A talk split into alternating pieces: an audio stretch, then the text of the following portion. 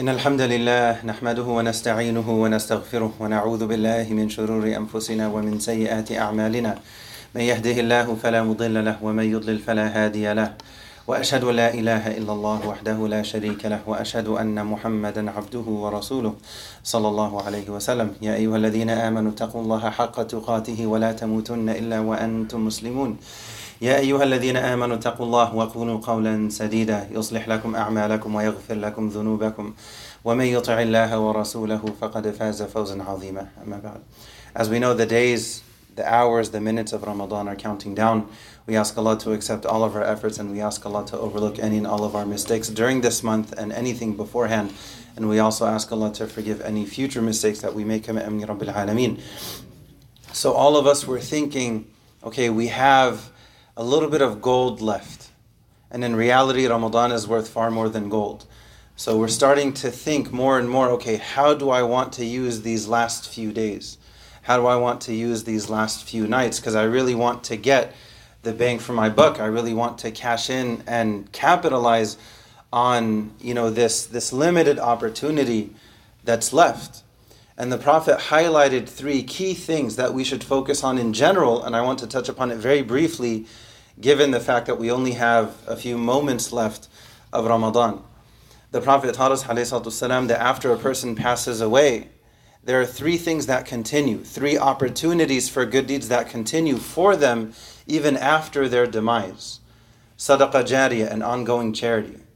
Right? So if someone donates to, to having a well established somewhere, so long as that well is in use and people are benefiting from that, for their wudu, you're getting reward. For their salah, you're getting reward. For their cooking, you're getting reward. All of these things, whoever's using that thing that you either contributed towards or you covered the cost of it entirely, you continue to reap the benefit even after even after that time comes. So sadaqah jariyah, ongoing charity. In addition to that, the Prophet taught us والسلام, that whoever leaves behind beneficial knowledge, they'll continuously benefit from that reward because if people continue to benefit from that knowledge after them, then they continue to benefit because that was something that, that they left behind. And the third one is the one that I really want to, to, to, to press on a little bit extra. A righteous child who makes dua for you, who supplicates, who prays for you after that time comes. Now, the general understanding of this is somebody's own child, their biological child, child or children. This is the, the primary meaning here. But the concept is that we want to benefit people as much as we can to the point that after that time comes, people continuously make dua for us. And that is a true act of sincerity. That's something that can't that you can't fake.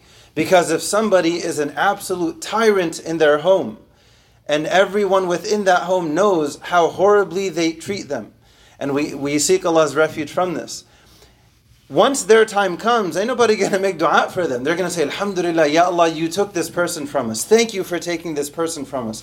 We couldn't wait for them to, to, to go any sooner.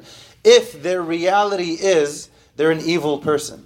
Now, if they're a good person and they're good to their family, also society, but the Prophet is stressing what happens behind closed doors. The Prophet is stressing and pressing on this concept of starting with your family, especially as it relates to your dependents, especially as it relates to those within the household, especially regarding the children because they're most innocent and vulnerable.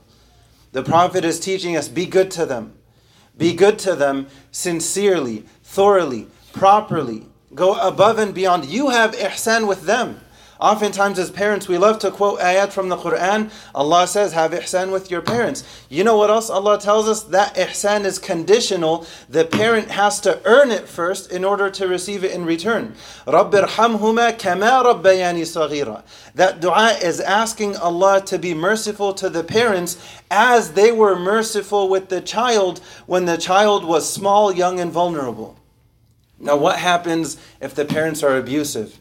That changes? What happens if the parents commit one one atrocity after another after another and there's no remorse and they pile it up and they pile it up there's no dua for them if anything the dua will be against them why do i want to touch upon this because during these last few days one of the best things that we can do is to invest in the relationships we have with the family members closest to us, especially regarding our children Especially regarding our children. We have to produce ihsan first. وَلَقَدْ آتَيْنَا لُقْمَانَ الْحِكْمَةَ أَنِ اشْكُرْ لِلَّهِ If you look at this passage in Surah Luqman, Surah 31, it, there's, a, there's, a, there's a hidden secret here that is absolutely powerful.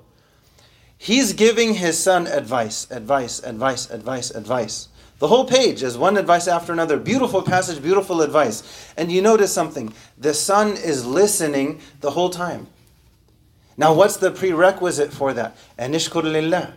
Out of Luqman's wisdom, out of his gratitude to Allah, he was good to his kids. He had ihsan with his kids. He was there for them. He took care of their needs. He went above and beyond.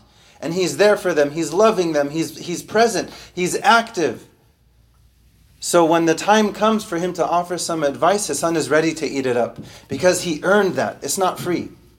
It's not free. He earned that right. He laid that foundation for years and years and years. And then when the time comes to offer that advice, his, his son has open ears. Yes, dad, tell me more, tell me more. Because he built that relationship. Now, what happens if a parent does the opposite? They don't build anything. Sometimes they even destroy. Their children will not listen to them. And then they get mad at the children for not listening to them.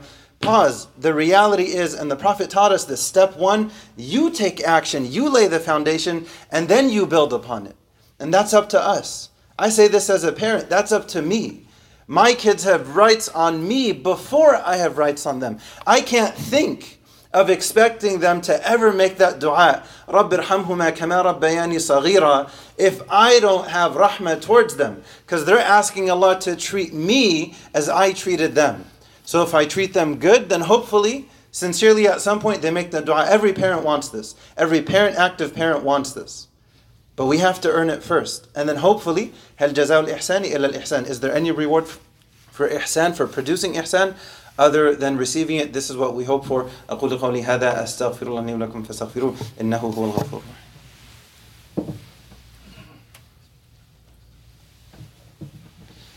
بسم الله والحمد لله والصلاة والسلام على رسول الله وعلى آله وصحبه أجمعين إن الله وملائكته يصلون على النبي يا أيها الذين آمنوا صلوا عليه وسلموا تسليما صلى الله على محمد صلى الله عليه وسلم I'll leave you with a, with a quick gem that's very powerful just to prove the point, this comes directly from our Prophet ﷺ. one day he's, he's playing with his grandson, with Al Hassan, he's playing with him. And the Prophet, he, you know, this was common for him. He, he loved to play with his kids, he loved to play with his grandkids. So one day he's playing with his grandson Al Hassan, he's still a little boy. And while he's playing with him, he kisses him. He kisses him on the cheek. He kisses him. He, he's, he's a loving grandfather. He's an active, present grandfather. Sallallahu alayhi wa sallam. And so after he kisses his grandson, this, you know, this cute little boy, there was a man who was there and he saw this and he asked the Prophet, You kiss your grandchildren? And the Prophet's like amazed, like, Of course. And the man says, I have 10 kids. I've never kissed any of them. This is Jawami al Kalim. This is the, the gift, the divine gift Allah gave the Prophet, one of them, to say so much in so few words. What does the Prophet say, alayhi salatu wasalam? Man la yarham, la. If you don't show mercy, you won't be shown mercy. What's the Prophet doing? He's correcting this father. He's telling this father, you need to step your game up. You need to fix that. You need to be merciful to them, and they'll be merciful to you. The Prophet's warning him if you don't show mercy, you won't be shown mercy. There are two layers to this, I'll conclude. If you don't show mercy to them, don't expect Allah to show mercy to you. يُدْخِلُ مَن يَشَاءُ فِي رَحْمَتِهِ Allah enters who He wills into His mercy, into Jannah. If we don't show mercy, we won't be shown mercy. If we don't show mercy, how can we expect Allah to enter us into Jannah? The Prophet's telling him, if you don't show mercy to your kids, then you're running the risk of Allah not showing you mercy. And that's a big deal because if the most merciful withholds His mercy from you, then you severely messed up. This is one layer. Another layer. If you don't show them mercy now, don't expect them to show you mercy later. It goes both ways. If you don't show mercy, you won't be shown mercy. And both meanings, both meanings have their place. What's the main takeaway? Today, let's tell our kids that we love them. Some parents, they go years, they go decades, they never tell their kids they love them. They pray, they fast, they read the Quran, mashallah, so pious and religious. If you're not telling your kids you love them, somebody else will. Somebody else, and then don't get mad when they're a teenager, boyfriend, girlfriend, whatever, and you didn't lay the foundation when they were five. Don't complain when they're 15 that relationship has to be built it has to be earned and if things have gone sideways a little they can be rectified they can be fixed but just like when we're growing a tree you want to grow it straight from the beginning and then it grows and flourishes and thickens and all that stuff is good but it, but if from the beginning it grows diagonal then, then how can we fix that? It's on us to take that first step. And it's a big deal. There's a lot of reward in this. One of the best deeds we can do in general and in the remaining few days and nights to tell our kids that we love them, to kiss them, to be there for them.